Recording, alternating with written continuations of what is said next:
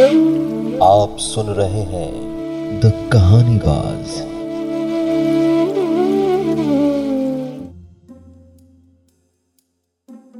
नमस्ते दोस्तों, स्वागत है आपका एक बार फिर से द कहानी बाज के कहानियों में। हमारी आज की कहानी का नाम है यूपी 65 और आज हमारा ग्यारहवा एपिसोड होने जा रहा है। तो आइए, चलते हैं आज की कहानी की ओर।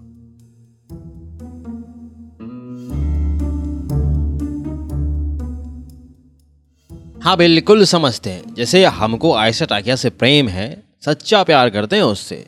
पांडे बोला, सिर्फ़ और सिर्फ़ आयशा टाकिया से। अरे, कितनी लड़कियाँ आई और गई, लेकिन हमारा प्यार तो आयशा टाकिया के लिए रिज़र्व है। अब ये सच्चा प्यार होता कैसे बे तुम लोग को? प्रसाद बोला, हमको तो प्यार कितना बार हुआ है, लेकिन सच्चा वाला कभी नहीं हुआ। प्यार दस्त की तरह ही होता है। कभी भी किसी को भी लग जाता है। कितनी बार भी लग सकता है। और जब लगता है तो तब तक इंसान को निचोड़ नहीं लेता तब तक छोड़ता नहीं। फिर सीधे आत्मा निकाल के मानता है। प्रसाद दार्शनिक हो रहा था। आजकल लड़कियों को अच्छे लड़कों की कदर कहाँ होती है? मोहित ने कहा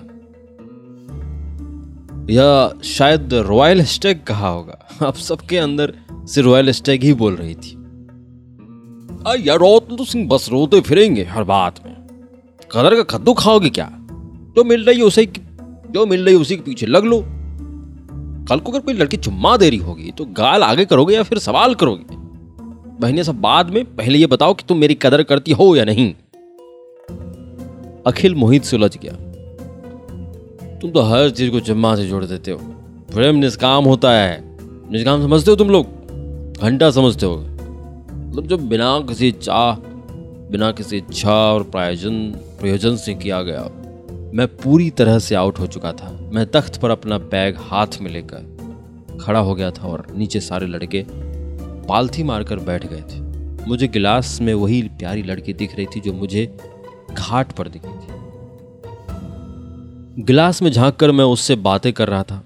जो प्रेम निष्काम नहीं है, वो प्रेम नहीं है, वो बस शरीर की चाह है। गोपियों और कृष्ण का प्रेम निष्काम है। मीरा का प्रेम निष्काम है। मेरा और ऐसा टाकिया का प्रेम निष्काम है। पांडे कन्विक्शन से बोला। अब चलो भाई बड़े आए निष्काम प्रेम वाले। निष्काम प्रेम जब होता है तो अंदर सवाज आती है। घंटा आती है।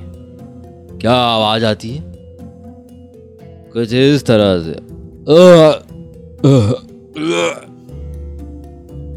मैं उल्टी कर रहा था। ज़मीन पर गिरा पड़ा था और लगातार उबकाई आ रही थी। ये लो जी, इनका निष्काम प्रेम निकल आया। बाहर लिटाओ साले को गैलरी में। पांडे और अखिल ने भले आदमियों की तरह मुझे बाहर तख्त पर लिटा दिया और मेरा सर तख्त पर किनारे टिका कर एक करवट सुला दिया। इस साले को किससे निष्काम प्रेम हो गया पांडे? अखिल ने पूछा। है, एक लड़के के हाथ पर दिखी थी हम लोग को। है बड़ी सुंदर। इतनी प्यारी है कि माल कहने का मन नहीं होता। पाप लगेगा। हम तो खबारी से कहकर फ़ोन नंबर भी निकलवा लिए हैं और पूरा हिस्ट्री ज्योग्राफी यही मेट्रोलॉजी ब्रांच में है। शुभरा नाम। पांडे बोला अब नंबर निकाल लिए हो। चलो निश्चित के फ़ोन से मैसेज डाल देते हैं और छाठ मिस कॉल। सुबह उठेगी तो निश्चित के चिरेगी। अबे नहीं बे फालतू में बेचारा सीधा साधा लड़का निपट जाएगा। पार तुम ना। रूममेट रोज के पापा ना बनो। क्या पता साले का सीनी सेट हो जाए। ऐसे निष्काम प्रेम करके तो ज़िंदगी झंड करवाता फिरेगा। बैरागी लोग खाली कटवाते फिरते हैं, भोगी लोग मज़ा करते हैं। हम लोग तो एहसान कर रहे हैं उसके ऊपर। देखो जैसे विवेक के ऊपर एहसान किए। लाओ, फ़ोन दो इसका। अबे निसंतवा के साथ बकचोदी मत करो बे पंडित जी, बकचोदी ने जाने कितने लोग लाइव बना दिए सीरियसली घंटा कुछ हुआ है। अखिल ने पांडे के हाथ से मेरा फ़ोन छीनकर शुभ्रा को 10-20 छोटी छोटी मिस्ड कॉल छोड़ दी और निष्काम प्रेम का मेरा सारा ज्ञान छोटे छोटे मैसेजेस में भेज दिया। आई लव यू अलग चेप दिया। रात के दो बज रहे थे, इसलिए तुरंत के तुरंत कुछ हल्ला नहीं हुआ, जो हुआ अगली सुबह ही हुआ।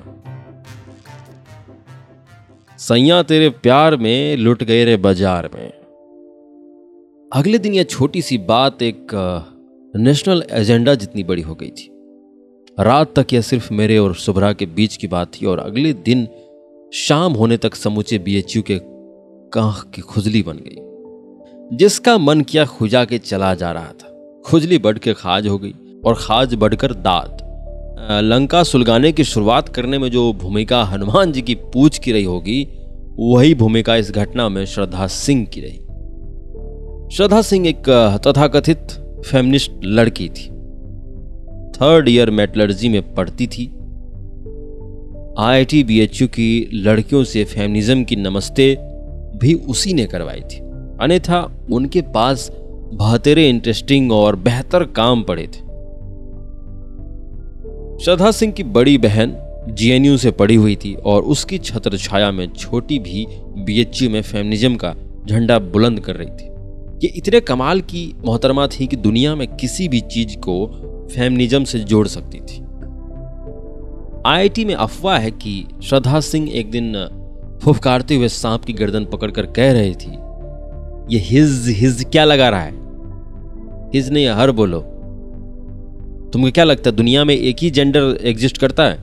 How dare you ignore another gender India में फीमेल और मेल गिनती में बराबर है। एक और दफ़ा श्रद्धा सिंह ने पूरे इलेक्ट्रॉनिक्स सेकेंड ईयर को लाइन से लगाकर घंटा भर हड़काया था। क्योंकि वे उसकी बात पर हंस दिए थे। वह कड़क कर रही थी all you man are dogs you must understand that man and women are equal जवाब में कोई बुदबुदाया प्लीज़ ऐसा मत को, अगर हम लोग डॉग हैं और लड़की लोग हमारे बराबर हैं तो ये तो बड़ी भयावह बात हो गई बहन. गर्ल्स हॉस्टल से खतरे की खबर उड़ते उड़ते बॉयज़ हॉस्टल आई तो पांडे मुझसे सुबह सुबह माफ़ी मांगने आया। हमें माफ़ कर दे निशंतवार रात में सब लोग दारू के नशे में भंट हो गए थे। हम लोग को लग रहा था कि हो सकता है इससे तुम्हारी बात बन जाए। बहुत बढ़िया बात जमाई है साले। पहली बार कोई लड़की अच्छी लगी और तुम लोग ने बीस मैसेज और दस मिस्ड कॉल करके सही इमेज बनाई हमारी। हो सकता है बात ही बन जाए। कितना अच्छा मैसेज लिखे थे हम लोग। अगर शुभ्रा उसको दोबारा पढ़ेगी तो उसका दिल ज़रूर पिघल जाएगा। पांडे कवर अप कर रहा था। उसकी आँखों में बला की आशा थी, उम्मीद की चमक थी। घंटा ये अच्छा मैसेज है। मैं तुमसे निष्काम प्रेम करता हूँ, शुभ्रा। ना इच्छा से, ना उम्मीद से, ना कामना से, ना वासना से। बस निष्काम प्रेम, खालिश निष्काम प्रेम। ये कोई मैसेज हुआ? साले, उसको इतना डरा दिया तुम लोगों ने। उसको भी लग रहा हो कि मैं उतना ठरकी हूँ जितना दुश्मन फ़िल्म में आशुतोष राणा था। पर ये तो तुमने ही कहा था निशंतबा हम लोग खुद से एक अक्षर भी ऐड नहीं किए हैं, कसम से।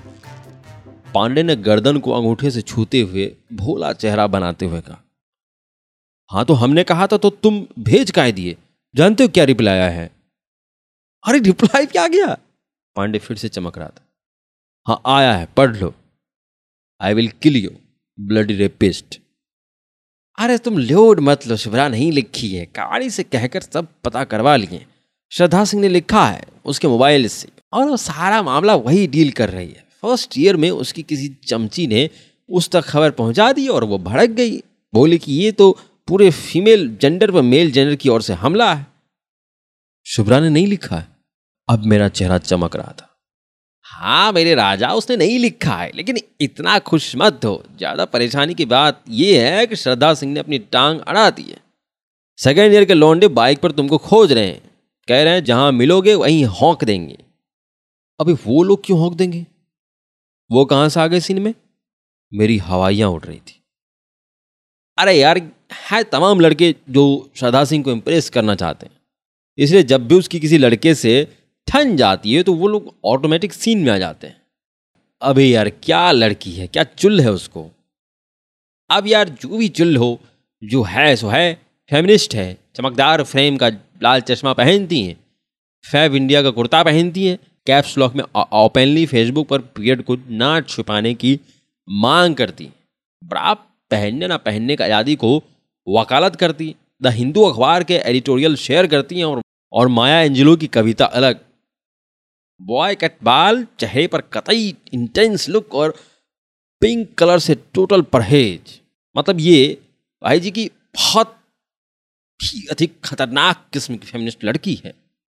अब करना क्या है ये बताओ। बुलाए हैं सबको। आ रहे हैं लड़के लोग। किसको बुलाए और जो भी आ रहे हैं वो लोग आकर क्या करेंगे?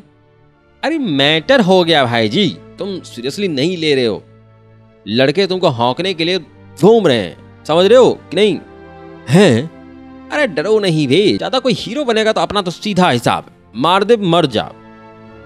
थोड़ी देर में प्रसाद, मोहित, अखिल, विवेक सब आ चुके थे। सोलह नंबर में आपातकालीन बैठक बुलाई गई। प्रसाद और मोहित ने अपने बनारसी दोस्तों को खबर भिजवा दी थी, हॉकी वॉकी लेकर कुछ गुंडे छाप लड़कों को तैयार करने को कहा गया था। मैं अभी तक नहीं समझ पा रहा था कि बात इतनी कैसे बढ़ गई। डर लग रहा था, सो अलग। सुसवाही लंका और पांडेपुर से लड़के आना भी शुरू हो गए थे। एक एक करके बाइक और साइकिल हॉस्टल गेट पर आ रही थी। इलेक्ट्रॉनिक्स फ़र्स्ट ईयर के लड़कों को मास बंक लगने के लिए बोल दिया गया था, जो दो चार लोग बंक के लिए तैयार नहीं हुए थे, उन्हें डिपार्टमेंट के गेट से वापस उठवा लिया गया। और बैक टू हॉस्टल पार्सल। सुसवाही के लड़के मैटर का जायजा ले रहे थे। ये दो सेकंड में मोबिलाइज हो जाते थे। बस इतना पक्का हो कि अमुक जगह पर मार पिटाई होने वाली है। ये इकट्ठा हो जाते थे फ़ीस के नाम पर बस छोटी पेप्सी दो समोसा और काला जाम। इससे अधिक कुछ नहीं। यार, तुम लोग थोड़ा ज़्यादा नहीं कर रहे हो? ज़रूरी नहीं है कि बात इतनी बढ़ चुकी हो। क्या पता वो लोग मारने की जुगाड़ में ना ही हो। मैं डर रहा था। है? मारपीट नहीं होने वाली है? सुसवाई के लड़कों में से एक बिफर पड़ा। वह यूँ देख रहा था जैसे उसके साथ कोई बड़ा भारी धोखा किया गया हो। शादी ब्याह की ग्रांड पार्टी का सपना दिखाकर मुंडन में बुला लिया गया। यार भाई जी टाइम खराब मत करो। जहाँ पंपर लड़ाई ना होने वाली हो, वहाँ हम लोग अपना टाइम खराब करने जाते ही नहीं है। अभी क्लियर कर लो। लड़ाई होएगी कि नहीं? और रिंकू, बैठो राजा। कहाँ जा रहे हो? होगी लड़ाई। मैटर हुआ है, तभी तो तुम लोग को बुलाए प्रसाद ने बीच में मामला संभालने की कोशिश की, लेकिन रिंकू हत्या से उखड़ गया था। हाँ तो ये लड़का काहे कह रहा है कि छोटी सी बात है? रिंकू बोला, अरे, इसको क्या पता है कितनी बड़ी बात है? तुम चुप रहो भाई निशांत यहाँ हम लोग मैटर शॉर्ट करने की कोशिश कर रहे हैं और तुम अलग रायता फैला रहे हो। अब ये सिर्फ़ तुम्हारा इशू नहीं है, पूरे बनारस का इशू है। हर हर महादेव मार दे वाले का। जाओ ने तुम लोग की तरफ़ हाथ उठाए। बनारस की इज़्ज़त पर सवाल उठता देख रिंकू ज़ोर से दहाड़ा। मैंने रिंकू की ओर कातर निगाहों से देखा। उसका डील डोल देखकर मुझे जरा भी भरोसा नहीं हो रहा था कि ये लड़का किसी को मार भी सकता है। वो भी मुश्किल पाँच फुट चार इंच रहा होगा और एकदम पतला दुबला। हाँ लेकिन उसके साथ के लड़के ज़रूर तगड़े थे। मेरी हिम्मत उन्हीं को देखकर बंधी थी, लेकिन ये रिंकू का दोष नहीं था। दोष बनारस के उस मोहल्ले की हवा का था जहाँ वह रहता था।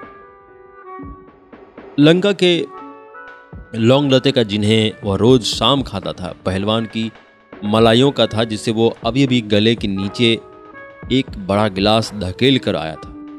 अबे थर्ड ईयर मेटलर्जी वाले आ रहे हैं। हॉस्टल में हल्ला उठा। केमिकल सेकेंड ईयर भी? दूसरी तरफ़ से हल्ला आया। हैं? क्या मुसीबत है यार? मैंने कहा। आने दो सालों को प्रसाद बोला। मानवेंद्र होगा मेटलर्जी से परवीन सिंह केमिकल से होगा। ये साले दो साल से श्रद्धा सिंह को पटाने की जुगाड़ में इनको लगता है कि लड़की फ्रैंक है, ओपन है, दिल्ली से है इंप्रेस हो जाएगी तो एक दिन दे ही देगी। देगी क्या? रिंकू ने उत्सुकता से पूछा। वह आगे बढ़ते बढ़ते रुक गया। अब रिंकुआ तुमको जिस काम के लिए बुलाया गया है, तुम चुपचाप वो करो। ये देने दिलाने वाली नेतागिरी मत करो, प्रसाद बोला। यार, हम कब बना किए मारने को? जिस चीज़ के लिए हम लोग आए हैं, वो तो होगा ही। तसली बॉक्स काम होगा, उसकी चिंता मत करो गुरु। फिर भी ऐसा ही पूछ रहे हैं। सुने का I T B H U की लड़कियाँ काफ़ी फ्रैंक होती हैं। मुँह देखे हो अपना। क्यों? क्या खराबी है? स्मार्ट तो हूँ। रिंकू ने दोनों हाथ कमर पर अटकाते हुए कहा। चेहरा ज़मीन से तीस डिग्री पर उठाकर किसी विजनरी की तरह क्षितिज में देखते हुए अपलक मूर्तिवत वो खड़े खड़े स्मारक हो गया था। अब बुजरों के औकात में रहो तो बेहतर होगा, प्रसाद ने उसका गौरवशाली स्मारक छिन भिन करते हुए कहा। हाँ तो लड़ लो तुम लोग। भाव चट छाले जा रहे हैं हम लोग। कह रहे हैं कि मुँह पे मत जाओ। साला तुम आईटी वाले को लगता है कि अच्छा कॉलेज से क्या पढ़ लिया हो तो दुनिया भर पे तुम ही लोग कलेक्ट्री करोगे। यहाँ साला तुम लोग के लिए हम लात भी खाएँ और बेज्जती भी कराएँ। अब जाओ खुदा ही कूट ले आओ सबको। रिंकू जाने लगा। आनंद फानंद में सुसवाई के सभी लड़के मोटरसाइकिल स्टार्ट करने पड़े मेरी जान सूख रही थी। मैंने प्रसाद की तरफ़ देखा कि वह उसे रोक ले, लेकिन प्रसाद ने भी बात अपनी इज़्ज़त पर ले ली थी। वह रिंकू को रोकने मनाने के लिए एकदम तैयार नहीं था। मैं कातर निगाहों से एक एक करके सबकी तरफ़ देख रहा था। पांडे, मोहित, अखिल, विवेक, सब मेरी तरह ही क्रूलेस नज़र आ रहे थे। मैंने अपनी सारी आशा पांडे पर टिका दी थी। पांडे दूसरी तरफ़ देखने लगा। मैं चाह रहा था कि कम से कम उसे अपराध बोध ही करा दूँ। उसे एहसास हो कि यह सारा रायता उसी का फैलाया हुआ है। इसीलिए इसे समेटने की ज़िम्मेदारी भी उसकी ही है। रिंकू यार ब्रो पांडे ने कहा रिंकू छिटका. ब्रो अभी आपस में लड़के क्या होगा? तुम्हारे रहते ही ये साले दिल्ली के हिप लड़के बनारस के ठेठ लड़कों को पीट जाएँगे तो कितनी शर्म की बात होगी? तो सुनना। पांडे ने आखिरी दवा खेला। रिंकू रुक गया और उसकी मोटरसाइकिल भी। ये एक नाजुक मौका था। यहाँ पर या तो डूड और ब्रो का कुल संबोधन काम कर गया था। या फिर बनारस बनाम दिल्ली से उपजा ठेठ बनारसी भाईचारा। मैंने प्रसाद को कोहनी मारी, उसने आगे बढ़कर रिंकू से हाथ मिलाया। हर हर महादेव, रिंकू चिल्लाया। हर हर महादेव, मार मर जा। पांडे ने छौका लगाया। भाईचारे की लहर दौड़ गई। हम सब रिंकू के पीछे होली और हॉस्टल के बाहर निकले। मानवेंद्र और प्रवीण सिंह सात आठ लड़कों के साथ अपनी बाइक खड़ी कर रहे थे। रिंकू ने आओ देखा ना तो उनमें से एक लंबे बाल वाले लड़के को बिना अल्टीमेटम तीन चार घंटा प्रसिद्ध थी। अब इसको क्यों मार रहे हो बे? वो फासियर का है। हारी ब्रांच से प्रसाद चिल्लाया। अब तो किसको मारना पहले ये बोलो ना। रिंकू चीखा। ओ विजय, तुम किनारे हो। विजय डरकर तुरंत किनारे लग गया। वह जड़बत खड़ा था। गाल सहलाते हुए प्रश्नवाचक आँखों से हमारी ओर देखते हुए, पूछता हुआ, समझता हुआ, सुबकता हुआ हाँ अब बाकी सबको मारो। प्रसाद ने उंगली से इशारा किया। मैं ये देखकर हैरान था कि रिंकू इतना दुबला पतला होकर भी मानवेंद्र को अकेले मार ले रहा था। ऐसा लग रहा था कि साक्षात बनारस दिल्ली पर चढ़ बैठा है। पाँच मिनट की संक्षिप्त लड़ाई में समझ आ गया था कि मेटलर्जी और केमिकल वाले आज कस के कुटने वाले हैं। ब्रांच के सभी लड़के जो पहले चैनल के पीछे दर्शक बने हुए थे, मौके का फ़ायदा उठाकर लड़ाई में कूद पड़े और अब ये एक टिपिकल हिंदुस्तानी लड़ाई बन चुकी थी। टिपिकल हिंदुस्तानी लड़ाई वह खास किस्म की लड़ाई होती है, जिसमें कमज़ोर आदमी तब तक शामिल नहीं होता जब तक यह पक्का नहीं हो जाता कि पलड़ा किसका भारी है और जितने की सारी प्रोबेबिलिटी किस टीम की है। और जैसे जीतने का सीन क्लियर हो जाता है, लड़ाई में वे सारे लोग भी शामिल हो जाते हैं। जिन्होंने जीवन में आज तक किसी पर हाथ ना छोड़ा। यहाँ भी वैसा ही हुआ, चूँकि रिंकू एंड पार्टी जीत रही थी।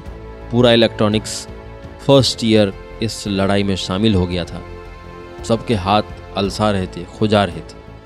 मैं दावे के साथ कह सकता हूँ कि आज यदि यहाँ से मोहनदास करमचंद्र गांधी भी गुजर रहे होते तो वे सत्य और अहिंसा की प्रतिज्ञा भूलकर प्रवीण सिंह और मानवेंद्र को दो लाठी पेल चुके होते। गांधी जी की देखा देखी अन्ना हजारे भी पिल पड़े होते और हाथ छोड़ देते। गांधी जी और अन्ना हजारे से प्रेरणा लेकर मैं भी लड़ाई में कूद पड़ा और मैंने ज़मीन पर पड़े एक दुबले पतले लड़के को कालर पकड़कर वापस खड़ा किया और एकदम भर चाट लगाई। सही शॉट मारे नाइस ब्रो! रिंकू ने शाबाशी दी। जिया, राजा जिया! छोड़ दो साले बहुचट को। मैं एकदम से पीछे हो लिया जैसे उस दुबले लड़के के कान ने करंट मारा। मेरा हाथ कल्ला रहा था। मैंने अपना हाथ जेब के भीतर डाल दिया। दुबला पतला लड़का मुझे गुस्से में घूर रहा था। मैं वापस आगे बढ़ा और उसे फिर से कंटाप रसीद दिया। साले, अपनी ये सब नेतागरी कहीं और जाकर करना। मेरे और शुभरा के मामले में दोबारा घुसे तो ज़िंदगी भर पछताओगे। आई समझ? मैंने कड़क आवाज़ में हिदायत हमारी आज की कहानी में बस इतना ही। मैं आशा करता हूँ कि आपको ये कहानी अच्छी लगी होंगी। इसी तरह बने रहिए हमारे साथ और सुनते रहिए द कहानी बाज़